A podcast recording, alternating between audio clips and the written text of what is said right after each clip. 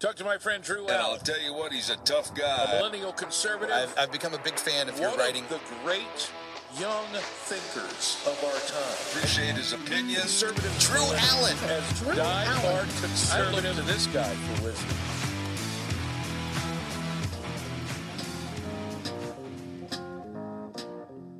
Well, it's great to be back with you today. This is Drew Allen, your Millennial Minister of Truth. Uh, look, you can still probably hear it in my voice a little bit. I'm sick, right? This is the longest I've gone. It's been since I started doing this podcast like a couple of years ago without doing one. It's been almost a month, I think. You know, I I, I told some of you I released a, a couple chapters of the book. I was out of the country for a couple of weeks on vacation. With my family, I came back and I got sick. And I, I did, it, became, it was impossible for me to do the show. It was impossible for me to do anything. And so this is my first venture, and I, I feel like I've got the stamina to do it, so we're going to go. I don't want to spend any more time talking about that. I'm fine. I'm sorry I wasn't here. I'm glad you're back with me, um, you know, and we, we've got a lot of work to do and to cover here, so I, I'm happy to be here. You don't realize how much you love doing something until you can't do it. I will say that's the one lesson for me, right? I, I, I couldn't do the show, and I realized, honestly, how much I love doing it. You know, you go through this period of time, especially when you do it like we're doing it, and it's, uh, you know, it's just a, it's a labor of love. You know, we're not trying to, we, we haven't yet, you know, begun to monetize and things like that. We do this show because we love doing it, because we have, uh, we, we want to communicate, when we want to be a part of the solution, not the problem in the country. And and you, you make some sacrifices to do that. You're not getting rich doing it. It's just because you want to spend your time. Uh, and of course, we're we're beneficiaries of you, of actually having a, a really solid, wonderful, loyal audience as well. But I just want to say that, you know, I love doing this show, and it reaffirmed for me, I'm I'm just going to keep doing it for for forever. Um, all right, look, you know, I, I don't know about you, Captain. Uh, obviously, we're going to talk about Israel here. We've got a lot of stuff to get into today, and no one's heard me say anything about any of it, so here I am. You know, I, I for one, was just totally flummoxed, Captain. Totally shocked, actually, I should say. I, I could never have predicted that B L M, the Marxist domestic terrorist organization who hates Jews in the U S, that that same anti-Semitic terrorist organization here would support the anti-Semitic terrorists in the Middle East known as Hamas. Shocking, right? I mean, this, this I'm, I'm, I'm joking, of course. This was the reaction from so many, so many out there. They could not believe, B L M supports a terrorist organization? What do you think they were doing during the Summer of Love? You think they were uh, playing the fiddle and singing Kumbaya? No, they were burning down American cities. And I, I, I, I'm not someone that makes inflammatory remarks. Yes, yes, Captain Captain actually has a question. Maybe can help. Where can he send his donation? Yes, yes. Well, you know, the B L M donations, if you don't know uh, already, many of them went to Hamas. So actually, all of you uh, little sissies out there, college students, for example, that support social justice, right? Support B L M. America's so racist and so terrible, and B L M's so wonderful. I love people that burn down buildings in the name of social justice. Well, you sent your money not only to Patrice Cullors, one of the founders who bought many multi-million dollar mansions for herself, uh, but you also funded B L M. Much like the President of the United States, Joe Biden, he has also been funding Hamas. He's been funding Iran. We'll get into that in a moment. Elections have consequences. Stolen elections have even greater consequences. And it's not happenstance that the world is falling apart right now. This is a lesson for everyone to understand the importance of American leadership. This is an opportunity for you to understand the importance of policy, the importance of ideology, the importance of American patriotism. And we have the oatmeal-brained, diaper-wearing loser, crook. And no one's talking about this anymore, have you noticed? Just disappeared, didn't it? All the talk about the Biden family corruption, they're loving this. They're loving this. But anyway, more on that in a moment. Now, I, I like I started to say a moment ago, I don't say things to be inflammatory, you know, for the sake of being inflammatory. But there's very little difference in the Democratic Party and Hamas, who runs the government in Gaza. And I mean that seriously. And I'll make the comparisons, so you will understand in just a moment. But let me just start with this. Let me just start with this. What is the problem in the Middle East with the Arab nations, especially the quote-unquote Palestinians, which are a fake people?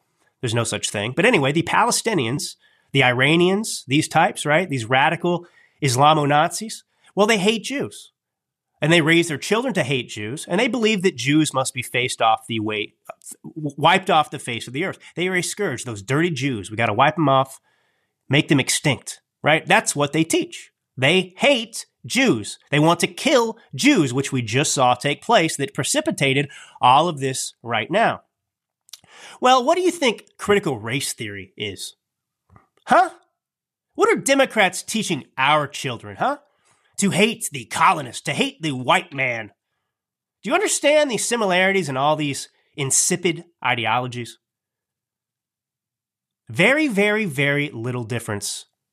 And do you think there's much difference? You see these protests that are apparently surprising billionaire liberal donors to Harvard, for example, who are now shocked that somehow these Harvard students and soon-to-be hirees at these law firms and so on, well, they're supporting Hamas. They're supporting the terrorists over the Jews. Well, I'm a billionaire Jew. I'm employing these people. Oh my goodness, these people are supporting Hamas. I, where did they get these ideas? What? Oh my God, Harvard put it in their head? Even lower education put it in their, what? These teach, yes, the Democratic Party is an anti-Semitic terrorist party. They support these things. But, you know, somehow this is a surprise to everyone. And this is the thing. All of these ideologies, all these beliefs, whether it's gender theory or C R T, all this wokeness and so on and so forth that's uh, stuck in the brains of our children, all of it leads to the same thing, supporting Hamas terrorists. It's all tied together. Do you understand? You do. And also, a couple things. My first observation from my deathbed, no, I'm just kidding, uh, when I was sick, I'm going to cough, excuse me. One of my first observations in this that I was desperate to share with you was, was this. Um, it was remarkable to watch the thousand some odd murdered people at this music festival and then in the kibbutz and so on and so forth by the Hamas terrorists, right? It was amazing to... to to um to watch that blow up the left's narrative. And what narrative is that? One of many narratives, but one of those narratives is, of course, that white supremacy, right? MAGA, extremism, is the greatest threat to everything, to the U S, to democracy, to our republic, to people's lives, right? Right, you have the F B I working in coordination, conjunction with the Biden administration and Democrats who have been saying for years now that, and this is not uh, hyperbole, this is exactly what, what they've said. They've said that white nationalism and MAGA extremism, far-right extremism, has replaced Islamo-Nazi terrorism as the greatest threat, right? They've said that, forget terrorism, that's a thing of the past. We don't have to worry about that anymore. It's those darn white MAGA people that you have to worry about. Of course, they say this without any evidence, but what do you have now? That blew up in their face, did it not, Captain? Gee, suddenly I'm not afraid of the far-right, ultra, ultra, you know, super-duper MAGA people. I don't see them uh, paragliding into uh, music festivals and shooting up Democrats. I certainly don't see them shooting up Jews or Muslims or anyone else for that matter. So this is why you're seeing a lot of this reaction. I mean, the left is panicking in some way because they're trying to protect this narrative. And all these narratives are built on fundamental lies. The idea that America is an inherently racist country, that is a, a outright lie. And, and the same with the, the narrative, parallel narrative in some ways in the Middle East, which says that Jews are the problem. It's the same thing. They have to protect that narrative, though. It's not based on fact or truth. It's just to further their political agenda. And it's insipid. And you think these Hamas supporters at college campuses wouldn't also support the murder and death and destruction of MAGA Republic? You think they distinguish between Hamas? I mean, how, how often have you heard the left compare us to terrorists anyway? This is this is why, you know, it's missed on people. It's lost on people how dangerous the situation is in, in the United States as well.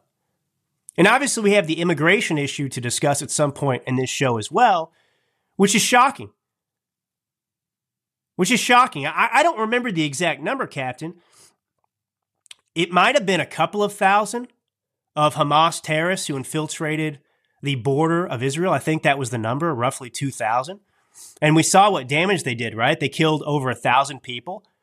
They kidnapped, uh, they raped. I mean, they still have the hostages, right? Obviously. And that's what a couple thousand individuals did. Now, we have ten million illegals who have come across our border. ten, so two thousand Hamas terrorists have resulted in what looks like could break into World War Three. And we have ten million unnamed, unknown, mysterious individuals who've come from all over the world, from the Middle East. That's the big lie, too. Oh, yeah, they're all coming from South America. No, many are coming from South America. We're importing the uh, unskilled, um, uh, uh, you know, class of individuals that wants to suck us dry. But they're also coming from all of these dangerous places. I mean, just the other day, you saw two individuals from Iran were apprehended. Four? Captain says it's four now. Four were apprehended. Now, that was apprehended. That was just in the midst of all of this. How many Iranians have already come through the border that we don't know about? This is the point. This is the point. And I don't, I, I, you know, I'm not trying to be some doom and gloomer, but if you think that a terrorist incident isn't in our future, you're crazy. Wishful thinking. I mean, I'm giving you the numbers. ten million people have come across the border illegally from God knows where. And, you know, I say that as an expression because we do know where many of them have come. They've come from the Middle East. They've come from China. They've come from Iran. All these places. That's redundant. It's the Middle East, but you get my point. Now, to draw this comparison, I, I want to bring up an incident that I've talked about on the show occasionally. It wasn't long ago that the residents of the town were celebrating this as if it still happened. That's Hands Up, Don't Shoot with Michael Brown. Remember this piece of fiction, mythology the Democrats have spun for, well, since it didn't take place, because it didn't take place. But Michael Brown, right, he was the young eighteen-year-old promising, you know, future N F L prospect. And a cop who was white just shot him in the back because he hates black people outside a convenience store. Hands up, don't shoot, right? That was the precursor to the B L M movement. Well, of course, um, the media did everything they could to reinforce that narrative. They interviewed a bunch of people that claimed to have witnessed it, who affirmed that that happened. Yeah, this white guy just drew his gun and shot this black guy in the back because he hates black people. And then we found out that all those people were liars. We found out that none of that happened. We found out that Michael Brown actually tried to assault the police officer while he was in his vehicle, tried to grab the police officer's gun and use it against the officer. And the officer shot Michael Brown in self-defense. That's what actually happened. And the media, of course, later was Uh, forced to acknowledge that that had happened, but it didn't really matter because once the Democrats tell their narrative, that's the one that they believe.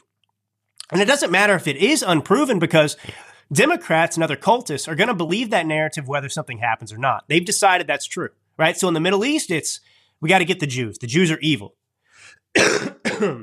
Disgusting cough. I understand. I'm sorry. I don't know what to tell you. It's, it's, listen to it occasionally or I don't do the show. So, so what we have now is we have our own Michael Brown incident that's just taken place in Gaza, and that's the hospital. You may have heard a rocket landed on a hospital or around a hospital in Gaza, and the media, the anti-Semitic, Jew-hating media on the left, and the Democrats, including the squad members in Congress, they immediately blamed Israel, right? It was an, it was an example of Israel uh, you know, genociding the quote unquote Palestinians. They said the is Israel fired a rocket into a hospital and killed innocent civilians. Now, those of us who've been studying the media and understand academically and pragmatically who the left is, because we've been doing this for a long time and studying them, people like myself, I must say, uh, we knew immediately that they were full of crap. We knew that it was going to come out that it was the guy, it was the Hamas who blew up their own hospital. And of course, that's exactly what took place. The inbred idiots and demons, scum in Hamas, fired a rocket from behind the hospital, and it crashed down on their own hospital, and they killed their own people. And then they tried to blame Israel to make them scapegoats, to benefit themselves. And the media, who very quickly forgot what Hamas just did to Israelis and even the Americans who were at this music festival, well, they were quick to blame Israel and use this instance to claim that Israel was the great evil, the great Satan. Is it not stomach churning, Captain? How quickly the media has just pretended that Hamas didn't just send paragliding terrorists into Israeli, Israel's border to massacre a thousand innocent people. That babies haven't been beheaded by Hamas. That women haven't been raped. That they didn't just kidnap Israelis and Americans and are holding them hostage somewhere in Gaza. No, no, it's like none of that happened. And Israel, they're just going off. They're crazy, Captain. Can you look at them go? They just want to massacre all the Palestinians. It makes you sick. It makes you sick. But I want to play first, cue up cut one, Captain. And if you can, leave my microphone on, because this is uh, people speaking yabba dabba doo. Uh, it's a couple of Hamas terrorists in real time in a recording that was released by uh, Isra- the Israeli Defense Force that confirms that Hamas operatives having a conversation, yabba dabba doo, uh, are realizing, oh crap, we just blew up ourselves. So I want to play this first as one piece of evidence that Israel didn't blow up a hospital. And then I'll play, you know, uh, some of these other uh, psychopaths on M S N B C and so on and so forth who don't care. So go ahead and play it. Um, if you're just listening, I will tell you what it's saying in English. Go ahead. I'm telling you, this is the first time that we see a missile like this falling. And so that's why we are saying it belongs to the Palestinian Islamic Jihad. What? They're saying it belongs to Palestinian Islamic Jihad. It's from us? It looks like it. Who says this? They're saying that the shrapnel from the missile is local shrapnel and not like Israeli shrapnel. What are you saying? But God bless it. Couldn't have found another place to explode? Never mind, yes, they shot it from the cemetery behind the hospital. What? They, they shot it coming from the cemetery behind the Al-Marara hospital, and it misfired and fell on them. There's a cemetery behind it? Yes, Al-Marara is exactly in the compound. Where is it when you enter the compound? He asked. You first enter the compound and don't go toward the city, and it's on the right side of that hospital. Yes, I know it. So there you go. But the media couldn't help themselves because they hate Jews. And, and, and you know, it, it was hard enough for them to even report on what the Hamas terrorists had done to Israel. And it was it was inevitable that they were immediately going to show their true colors. So cue up cut two, Captain. This is an M S N B C reporter. I want you to listen to this. He is um, going to explain what he believes happened without any information, without any evidence coming out, without any any of the stuff, even the audio I just played. This is M S N B C, a reporter doing everything he can and the network can to make sure that you believe that it was Israel's fault without evidence. Go ahead and play this cut, Captain. It makes you sick. Well, this is an absolutely classic fog of war situation, and we should be really clear. N B C News is not able to get into Gaza right now. The Israeli border is sealed. The Egyptian border is sealed. Our teams are not able to get there and to verify this directly. We should also say that the Israeli military at this point is not providing any evidence to back up its claims that this was a Palestinian Islamic Jihad rocket. They are citing intelligence that they have not yet made public.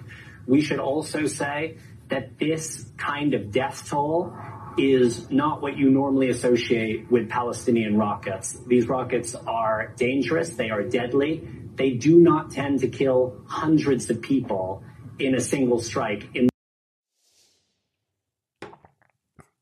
well, did you pick up on that?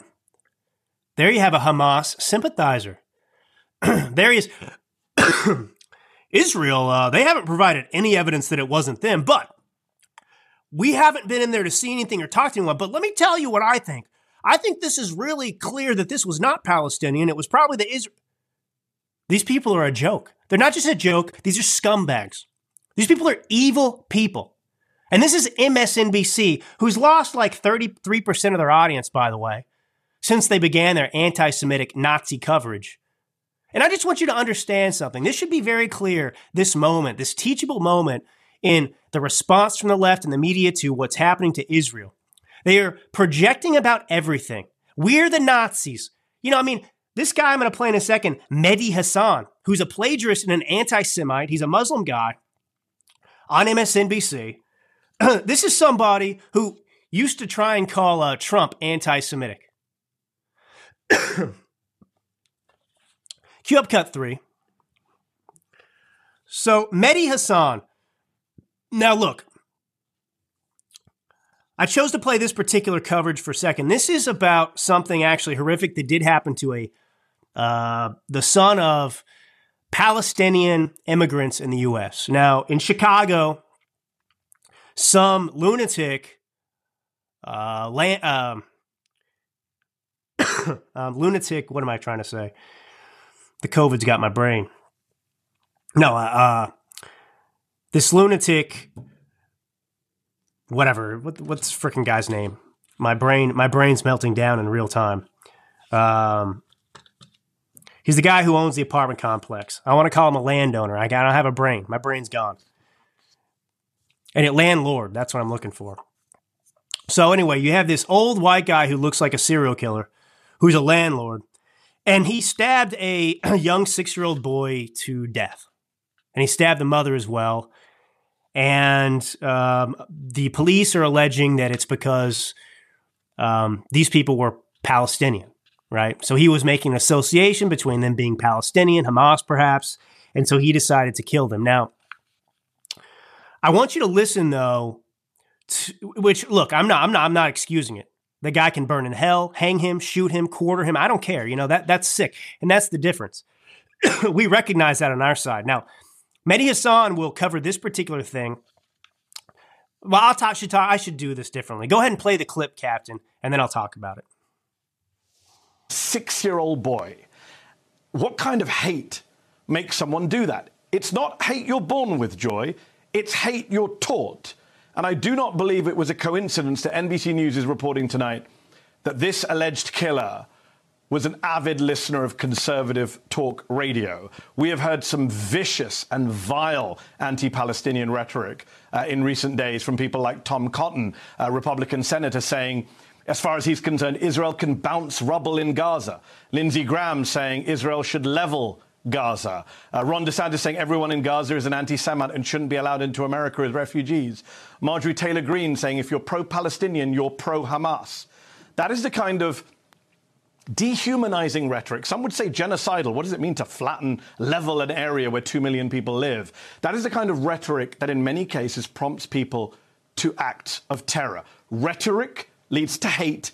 Hate leads to violence. Now, I mean, obviously, this guy's a complete retard. Yeah, I said, I don't know. I'm not supposed to say the R word. My wife says I shouldn't say it, but this guy's a retard. I don't know what else to say. Mehdi Hassan, who, who you know, he's not, he's just a sick individual. This is a terrorist in America. Now, Mehdi Hassan, uh, when Trump is president, should be uh, deported. He should be sent to live in Gaza like a lot of these other people. And you see some of these countries uh, at least feigning support for this, but I don't want you to believe that they're serious. For example, I believe it's Emmanuel Macron who came out very strong words against pro-Hamas support in the streets of France, saying we're gonna we're gonna kick you out of the country, We're going to deport you from France. And now, as soon as this hospital event happened, of course, now you have these same people who are leftists, right? Who are now using the fake story, the propaganda story that Israel blew up a hospital, which we know isn't even true. Now they're using that to attack Israel and to backpedal on their stance. You see, most of these people who've come out against Hamas have only been doing it superficially so. They're faking it because what are you going to say? What are you going to say? Somehow there's still a, a little bit of, of, of demand in the world that you still can't come out openly and say, "Hoorah, dead Jews." But that's what most of these people really believe in their hearts. And that's what they want to say. But we're not quite there yet, but we're close. And now we're seeing it, right? So they're just they're just not too far from being able to do that. But now they use these other incidents to now attack Israel and demand that they stand down. But now, Mehdi Hassan, now I wonder where he, you know, obviously we can agree, um, you know, we don't like hateful rhetoric. Now, hateful rhetoric is not saying realistic things. You know, th- this is the thing. They equivocate, make these moral equivalencies with everything. Right? So if you condemn anything, that's hate. No, it's not hate speech. You know, uh, Gaza, the Palestinians who say death to Israel, that's hate speech. That's inciting violence. Now, where is Mehdi Hassan, by the way, on Egypt, on every surrounding Arab nation who is Muslim, right? None of them will take a single quote unquote Palestinian into the country as a refugee. Why don't they want these peaceful Gazans in their countries? Is it perhaps because they don't want to have the turmoil that comes with importing a bunch of Jew-hating individuals into their country? Could that be it? Now, I'm not going to get into it. Islam as a religion is a religion of hatred. You know, I, I'm not, I'm not going to, you know, I get it. Oh, you can't say that. Yes, I can. Point to me in the, the Bible uh, and make similar claims to me about Christianity. You can't do it. You can't do it. It's a different situation. But Islam, anybody who says this is just weak. They either, they're either ignorant and they haven't read the Quran, or they don't want to offend somebody. Now, I'm not saying that everyone who is a Muslim is an evil person that espouses violence. But I am saying that Islam as a religion is a violent religion. That's not even debatable. Read the Quran. I have. Listen to the apologist argue. It's it's clear as day what Muhammad calls for. I mean, I'm like, this isn't a lesson on the Quran right now. You can go buy a, a book by many famous scholars and read about it. But, you know, anyway, what does it say? How are we supposed to interpret the fact that nobody will take any of these people in? Now, there are a few reasons you could look at. You could say, oh, well, maybe they're afraid of Hamas and what Hamas is threatening. Because Hamas uses these people as human shields. Now, people are talking about the humanitarian crisis, right? Israel, how dare they demand their hostages back, their people back? I mean, lost in this is the fact, of course, that Hamas has innocent people and they're threatening to murder them. They did the kidnapping. And so what is Israel supposed to do? Not demand they get the hostages back? Not do everything they can to make them pay? But you just, you're supposed to, hey, Hamas, please give us our hostages. They just slaughtered a thousand innocents. So Israel's cut off the water and so on and so forth to Gaza. Okay. Well, whose fault is it that that is turned off? It's Hamas's fault, not Israel's fault. And so it's Hamas who's willing to kill two million of its own citizens. They could give the hostages up right now, and bada boom, bada bing, maybe Israel would turn the water back on. But they're not doing that, are they? I mean, I've never heard a situation like this, Captain, you know? It's like the reaction to people. Imagine that your children, your loved ones, were kidnapped. Let, let, let's just say the Mexican government, which they're not far from it because the Mexican government is the cartels at this point. Let's say the cartels go into uh, Dallas, Texas. They paraglide in. They slaughter, I don't know, a thousand Texans. And they, they leave with, you know, three hundred, four hundred uh, children, women, men from Dallas. And they take them back across the border and they go to Mexico City. Now, what should the U S's response be to Mexico? Should they say, well, um, we're not going to make any action. We're not going to make any moves here to get the children back. We're just going to sit here and ask the cartels and the Mexican government to give them back. Would you sit here and have a problem with the fact that the U S government would shut down all supplies to Mexico City? That we try to smoke these suckers out to get our people back? That's what you do. And I just cannot believe the, the, the soft mentality of people today. Now, obviously, nobody wants a bunch of innocent people to die. But I am so sick of the naive way we live. You know, we are so coddled and so pathetic. In the grand scheme of human history, mankind's history, people do not understand the rarity, in fact, the unprecedented nature of the stability that we have enjoyed in the U S in our lifetimes. Now, for, you know, forget Vietnam, for example. Let's just go back to World War Two. That wasn't that long ago, but that is the norm. The norm is a bunch of genocidal maniacs. The norm is a bunch of autocrats and dictators and tyrants who want to conquer and pillage and take over territory. That's how the world has been shaped. It's a violent world, and periods of stability prior to this particular period in history are very, very rare. And we have fooled ourselves into thinking that mankind has changed, that we've evolved so much and become such superior human beings that we've, we've given up on war. We've given up on these things.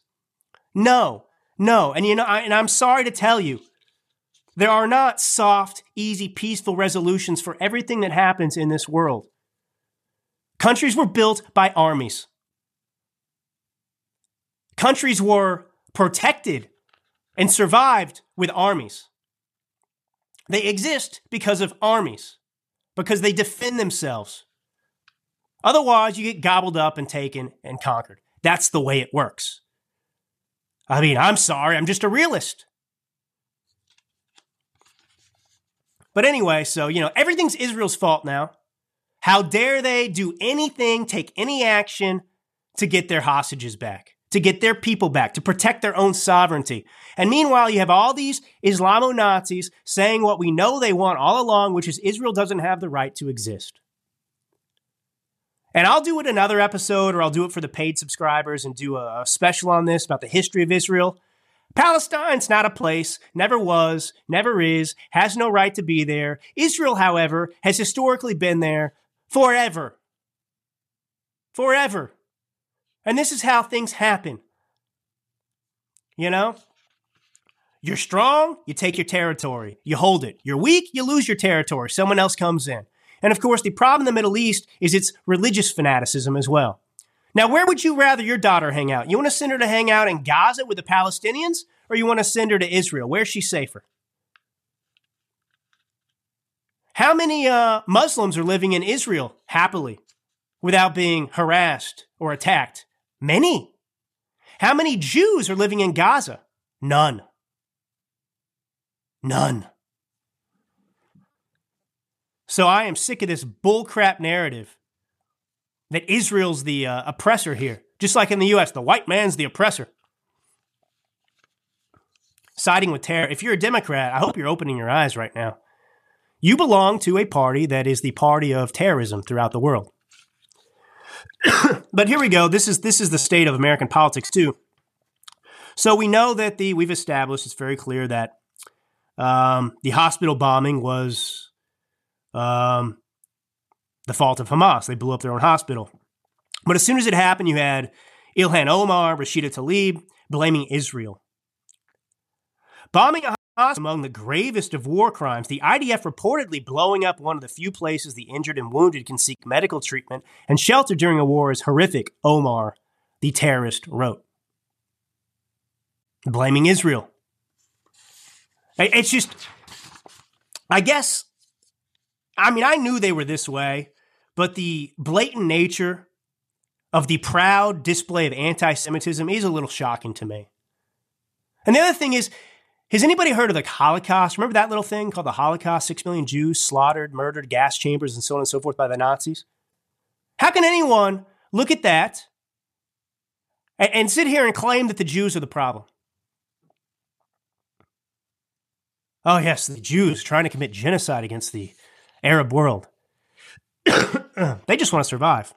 And it's been said, you know, if if Hamas put down their guns, there'd be peace. You know, and if, if Israel put down their guns, well, Israel would no longer exist. They'd be wiped off the face of the earth. And by the way, that's the same, the same thing is true of gun ownership in America. You understand all this stuff is related? All these dummies out there that sit here and say, oh, you know, there's violence in America with guns and other nations don't have this problem and we need to give up our guns to save lives. And where the Second Amendment's ridiculous, the Second Amendment exists so that uh, our Hamas-style government doesn't do what Hamas is doing to the Jews. That's the that's the only reason we have the Second Amendment. And thank God we have it. But anyway, you, you had all this going on now. Um, and also, you notice how Mehdi Hassani is blaming uh, conservative talk radio? No evidence, right? So who who did this guy listen to, Mehdi? Which, which, which, was he listening to the Drew Allen show? Tell me exactly what Drew Allen said that inspired this man to murder a young six-year-old boy, Mehdi. He can't do it. He can't do it. There's no evidence of any of this. Now, what I was going to say is you have them covering this horrific story, this horrific tragedy that happened to this boy, and of course they're politicizing it. But when Kaylor Ellingson, that eighteen-year-old boy in North Dakota, I'm sorry about the cough, honestly. Honestly, I am. I wish I could change it. um, yeah, I mean, I've been speaking for like almost forty minutes. I've, I'm really pushing the limit here. Um... But, you know, this uh, this uh, Kaylor Ellingson, the eighteen-year-old in North Dakota, he was run over and murdered by a Democrat who admitted that he killed the boy because he thought that Kaylor Ellingson was a far-right MAGA extremist. Did Mehdi do a segment and Joy Reid do a segment on that murder and say, where did this violence come from? Where was the rhetoric that inspired this? Could it have been the recent speech by Joe Biden in which he said, you know, he basically labeled all far-right MAGA extremists as domestic terrorists? Where was Mehdi questioning that? Or how about when uh, that individual who was a B L M supporter, black individual, mowed down a bunch of children at a Christmas parade in Waukesha? Remember that episode? Did Mehdi Hassani, the anti-Semite, have the same thing to say about that? How could somebody do this? No, he didn't care. He didn't care. And by the way, you can look at, at statistics even not long ago, and uh, you know what the leading hate crimes are in America? Anti-Semitic. They're up like thirty percent. Up like thirty percent. Um, but don't worry. Don't worry. Joe Biden, um, he's to the rescue. He's going to go. He's in Israel right now. And we have nothing to worry about because uh, we're in such good hands. I mean, after all, Joe Biden did um, send thirty-three million dollars of COVID relief funds to Hamas. Somehow they ended up there. And Joe Biden did just give six billion dollars to the Iranians in exchange for five American hostages. Now, that money is in a bank account in Qatar. And they're claiming, without telling us how they're doing it, that it's not going to be released right now. But I want to guarantee you that that six billion dollars will end up in the hands of Iran. It will. Now, here's the situation. Qatar. Qatar is where the leader of Hamas lives. His office is there. The leader of Hamas actually celebrated the murder of the innocent Israelis at the musical festival from his office in Qatar. In fact, in Qatar, the leader of Hamas just met with one of the leaders of Iran. So Qatar is harboring a terrorist leader. And Secretary of State Blinken was just in Qatar, meeting with the emir of Qatar, and didn't mention a word about it. Now, why is the U S not using diplomacy and its power to demand that Qatar extradite the Hamas terrorist leader to Israel to face charges for what he and his terrorists have done? Now, I want to be clear. I wrote an article about this. You can go on drew allen dot substack dot com and read about it. Janet Yellen is saying, we have plenty of money to fund two wars. We don't have plenty of money to fund two wars. We're thirty-three trillion dollars in the hole. We have no money. This is a problem. And reality is going to smack us on the face very soon.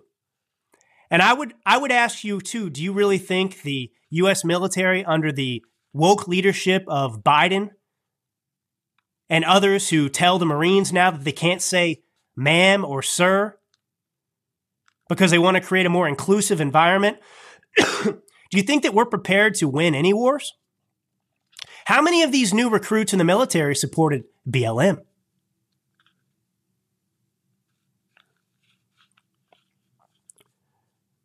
The reality is that, look, I, I, I, you know, basically in this piece I explain, I'll just try and, try and be brief about it. I unequivocally support Israel. Unequivocally. But World War Three is not a situation that we should be aspiring for.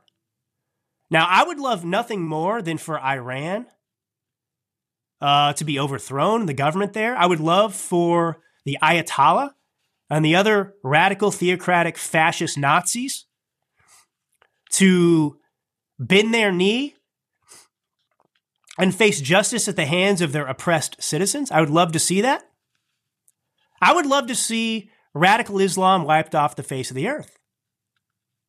But we need to be realistic about our objectives, and we need to be very realistic about what our prospects are. And, you know, the U S for a long time now has gotten away with effectively not saying no uh, to everything that is stupid, right? Like, oh, let's send, you know, one hundred thirteen billion dollars to Ukraine. Let's send, you know, thirty-six million dollars to gender studies here. Let's do this. Let's not build a wall. I mean, but soon, because of the situation in America, our weakened military, remember our military, every single branch has stated that they expect or have already experienced shortages in recruitment. People don't want to join the military anymore, and I don't blame them.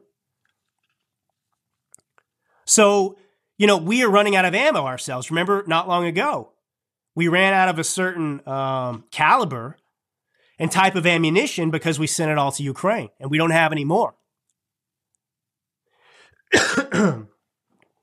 Our equipment is aging. We don't have the bodies. And who's going to fight in this war? We're going to have a... I mean, look at the Arab world. It's massive, massive, massive. And, you know, how are we going to win a war? And the question and the answer, of course, is we can't, because look what happened with Afghanistan, right? Obama tied our soldiers' hands behind their backs. They took Taliban propaganda repeatedly and used it to crucify our own troops, even when that information was false, right? The Taliban would stage things, say, oh man, this special forces unit just wiped out a village of women and children. And uh, the media would run with that story, and they would go and prosecute our own troops. I mean, this is the kind of thing that was happening. I mean, there were countless examples of people dying in Black Hawk, heli- Black Hawk helicopters and so on and so forth that were shot down by rockets from terrorists because the um, leadership refused to give U S troops permission to open fire on enemy combatants. For example, Obama passed a rule at one point that said that, you know, U S troops were forbidden essentially from going into structures or firing on structures. So what do you think the terrorists did? They'd go and hide inside homes, and then they come out with rocket launchers and shoot down a Black Hawk helicopter. Meanwhile, we're sitting there, hey, can we open fire? We see the terrorists. Nope, you can't. They're inside a building. I mean, this is what I'm talking about. And you're seeing it here. Hamas, they can behead children. They can go in and slaughter innocents. They can rape them in front of the family. They can do anything. There's no rules. But the moment Israel wants to engage, oh boy, no, no, you better not kill a single innocent civilian. Yeah, but Hamas is actually using them as human shields. What am I supposed to do? Well, you, be- you just you can't do it. You can't fight them. You can't win wars this way. But the U S is facing a situation soon where even if the decision is correct and moral, we won't have the means to make that decision. And that's a terrible place to be. And I made this point in the article, Captain. I, t- I was talking about the Roman Empire, and I was saying, you know, in the third century B C, you know, when Ro- Rome, you know, at one point, Rome could go to war. It could take territory at will. I mean, that's how it took the entire Italian peninsula. They did not have a foe that could beat them. They were so advanced in their military uh, capacity, their technology, their training, and so on and so forth. They could not be stopped. But remember, that same Roman Empire fell to the Germanic tribes and barbarians. Well, the, Germ- the, the Roman Empire that fell to the barbarians was not the same Rome that existed under, you know, the Pax Romana at the height of its strength. And my point is, a lot of people are saying, well, screw it, let's go to war. Let's go to World War Three.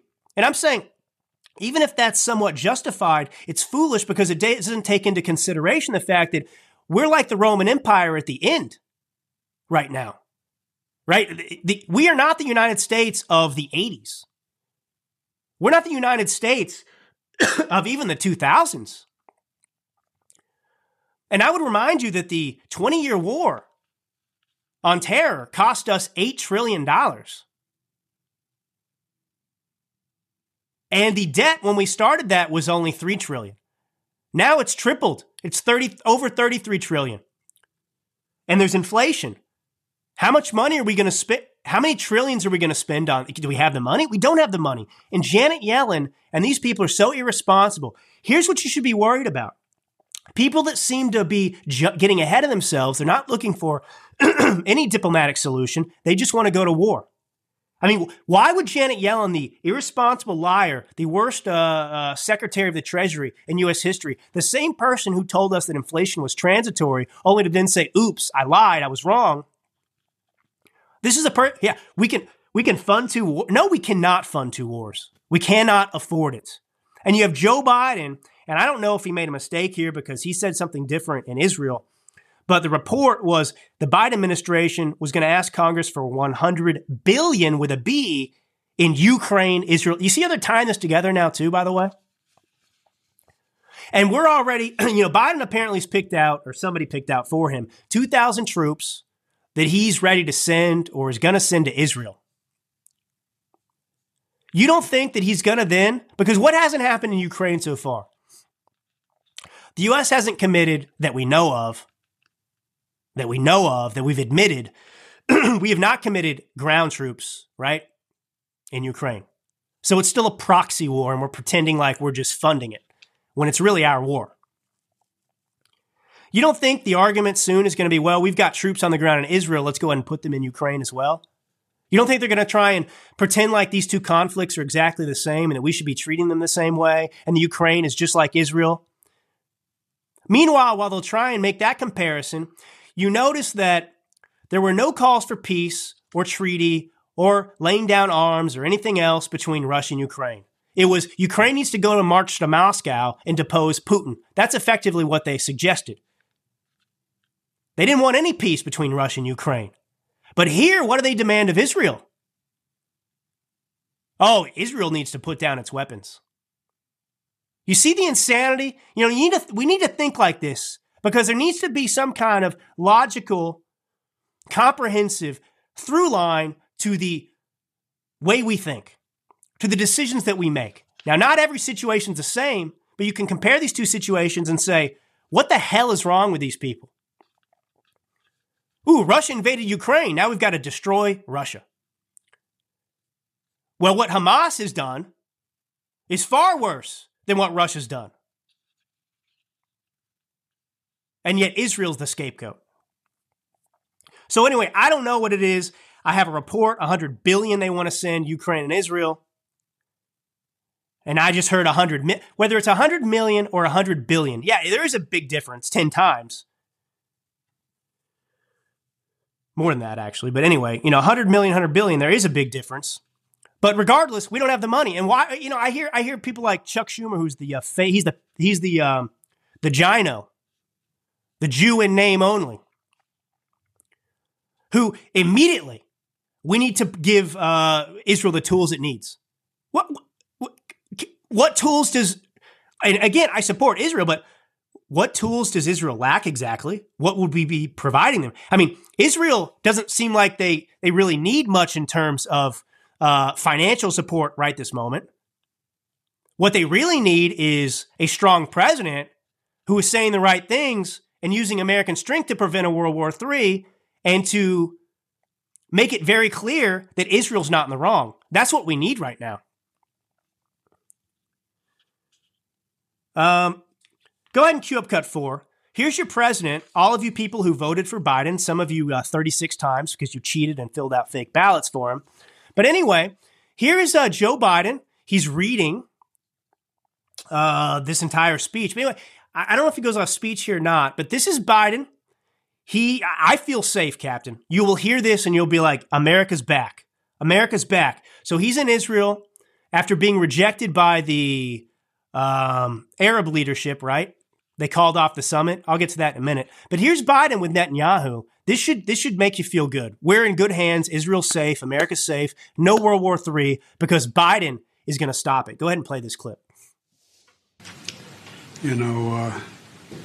Years ago, I asked the Secretary of State when he and I were working in the Senate to write something for him, and he said, uh, he wrote a line that uh, I think is appropriate. He said, uh, it's not, we lead, uh, not just, uh, well, I won't go into it, I'll wait later. Taking too much time. Nothing to worry about there. Joe Biden's sharp as uh, tack. Sharp as a tack. Um... And, you know, Israel also shouldn't be worried because they've got a strong ally in Joe Biden. Joe Biden makes it very clear in this next cut. This is cut number five, Captain. You know, he really recognizes the difference between Hamas, the terrorists, and Israel, who are trying to fight for their very survival. He makes it very, very clear here. Uh, go ahead and play this cut, Captain. Go. I was deeply saddened and outraged by the uh, explosion at the hospital in Gaza yesterday. And based on what I've seen, it appears as though it was done by the other team, not not you. But there's a lot of people out there not sure. So we got a lot. We got to overcome a lot of things. Now I, I don't know about you, but you know, it's hard to imagine even um, the. One of the worst presidents in U S history, Franklin Delano Roosevelt, who did untold damage to this country because he was a socialist. Well, even he, who was uh, you know very strong in terms of the war, World War Two, right? I mean, he, that guy, he even took the uh, the Japanese Americans and stuck them in a concentration camp. I mean, not concentration camp, work camps, um, not work camps. Uh, yeah, they were basically. But anyway, anyway, he he he he. Um, you know, gathered all the Japanese Americans and stuck them in prison. So, but I, I you know, it's like F D R, you know, um, yes, those um, Japanese, they, it appears the other team has bombed Pearl Harbor. It wasn't our team. It was the, the other team. The Nazis, yeah, they, you know, we're fighting the other team. Other team. This guy talks about Hamas like it's a football game. The other team. you mean you mean the terrorists that just... uh. extracted hostages, beheaded children, murdered a thousand plus innocent people at a music festival. Yeah, well, it does appear indeed that the uh, the other team is responsible for the uh, um, shooting the hospital. It wasn't you; it was the other team. It wasn't the Israeli team; it was the Hamas team. I mean, I every you, I mean, I just I just let that stand. I think it's clear where I'm going with that, but I want to put something in perspective. So you understand that the Arab leaders canceled a summit with Biden hours after the Hamas blew up their own people in a hospital. So they scheduled this meeting with Joe Biden. Uh, it, later this week, it was going to be scheduled. And then they uh, it was with uh, the Palestinian Authority President, Mahmoud Abbas. Now, Mahmoud Abbas...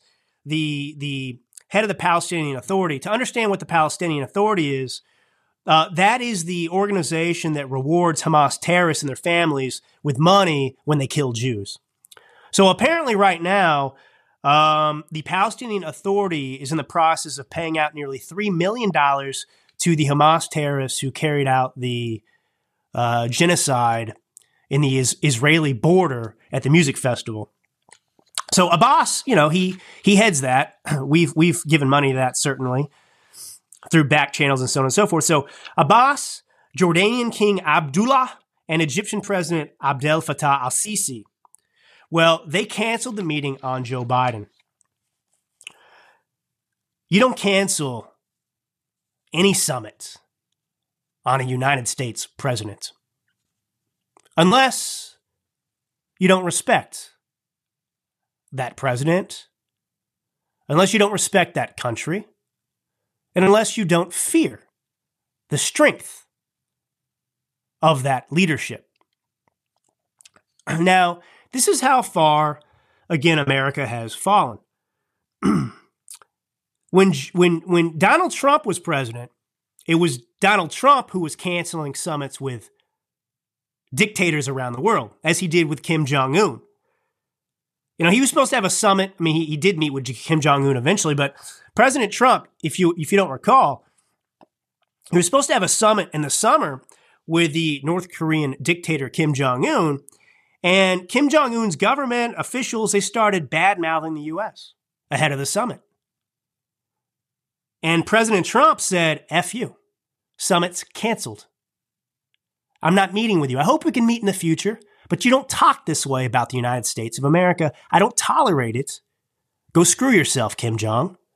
That's leadership. Do you think the Arabs would have canceled the summit against with Donald Trump? No, you better believe they wouldn't do it. Under the Trump presidency, Trump put dictators in their place. Under Biden, dictators put the U S in its place. And that's the real takeaway from what happened here.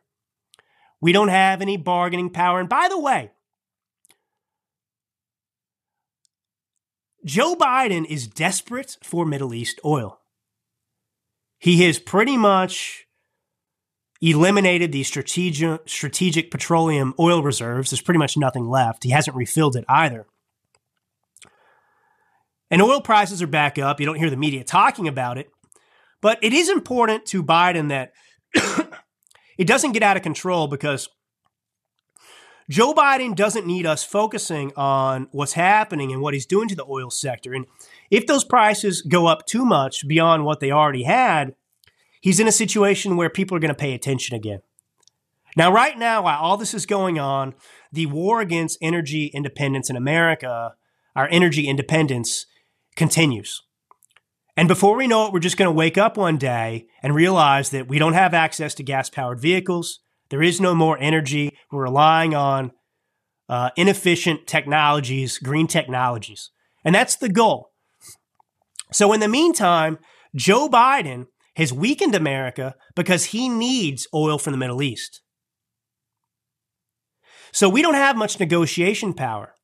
If we want to go into these Middle East countries, and we want to force them to extradite, for example, these terrorists, if we want them to bend to the will of the United States of America, all they have to do is threaten to stop producing oil. And that alone is a Achilles heel of our country and of this administration now. And this is the danger of being America last. So, you know, I just, I am fearful that we're hurtling towards a World War Three situation, and it's not something that we can afford to get involved in right now, even if it became the right thing or the only thing to do. We should be trying to avoid that prospect at all costs. But of course, we have an administration that has propped up, remember the Obama administration too. You, you think that the Obama and Biden administration, which both have done everything in their power to facilitate Iran's acquiring of a nuclear weapon? You think that this administration that props up terrorist groups around the world, that they're going to um, suddenly defeat the terrorists? You know, be very careful what you're listening to, who you're listening to. Don't take anybody's word. uh, just as it is. It's important. There's so much propaganda out there right now, like this hospital situation. And how many of you would saw that at, at first and started to uh, falter, to get weak-kneed about your support of Israel and the U S? Oh my God, Israel's a mob? No. Y- you know, we've got to be really firm here. This is really testing our gut. This is testing uh, our intellect. This is testing our, our strength and resolve right now. And we are right. I mean, these are genocidal terrorist regimes, and they do not have any moral high ground. M S N B C, C N N, these leftists have no moral high ground. There is no similarity between Hamas and Israel and what the two want. None whatsoever. Now, I didn't have time to get into it. You know, th- th- we'll talk about it tomorrow. Tomorrow, um, you know, they're going to have the second round of, of voting for Jim Jordan for Speaker of the House. Cue up cut seven, Captain. You know, you had twenty holdouts here that um, don't understand the moment or do and don't care. These Republicans who will not support Jim Jordan so far. And I was on a radio show yesterday talking about this, so I got a couple cuts I'll play just to kind of sum up. But go ahead and play cut seven. Here's my first thoughts.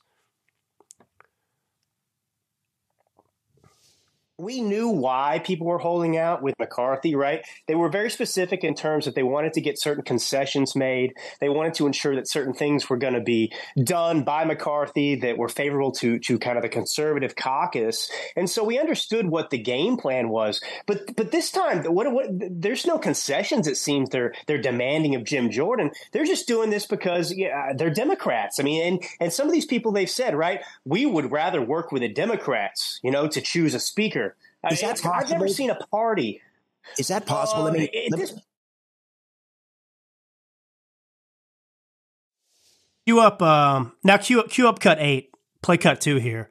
Uh, this is this is you know we started talking about something else for a minute, and then I got back to making this point. Play cut eight, Captain. I've just never seen a party, Richard, that seems to desire greater irrelevancy and powerlessness than the Republican Party. It's incredible to watch this this happen. And of course, they seem to miss the moment. They seem to misunderstand the severity and gravity of the situation we're in, uh, that these people would even come out and say, oh, well, you know, we we, we might, might try and get a consistent consensus candidate with the Democrats. That they agree. Do they not understand what's happening in this country as Donald Trump is being indicted into oblivion, as they're trying to imprison the leading G O P candidate over fraudulent charges and so on and so forth?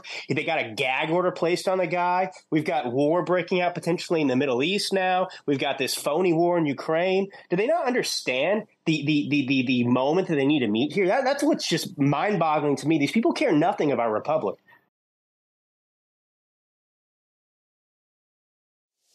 And that's a point I'll make time and time again to you. The difference between the two parties is, yeah, you don't have Republicans in the Democrat Party pretending to be, you know, Democrats.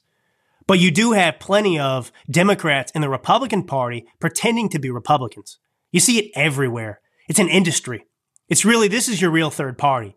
Your real third party is rhinos, Democrats, Republicans who love the country still, and you have the rhinos, and uh, those those people are just destroying this country. Yeah, I mean, we it's just amazing. The party of Lincoln that was created literally to address the issue of slavery. Now we're addressing a similar situation in America, and frankly, facing an existential threat of our own as a country, as a nation, against the Democrat Party, and also these foreign enemies abroad. And we have no viable political party to defend and protect us. Not good, not good. Anyway, thank you uh, for tuning in again. This is Drew Allen. We'll be back, uh, I believe, tomorrow. I'll talk to Captain about it, but it feels good to be in the saddle again. It's been a month, uh, but I think we did a bang-up job. So God bless you all. This is Drew Allen, your millennial minister of truth. Until next time. Talk to my friend Drew Allen. And I'll tell you what, he's a tough guy. A millennial conservative. I've, I've become a big fan of your writing. One of the great young thinkers of our time. Appreciate his opinion. Conservative Drew Allen. As Drew Allen. Diehard conservative to this guy for wisdom.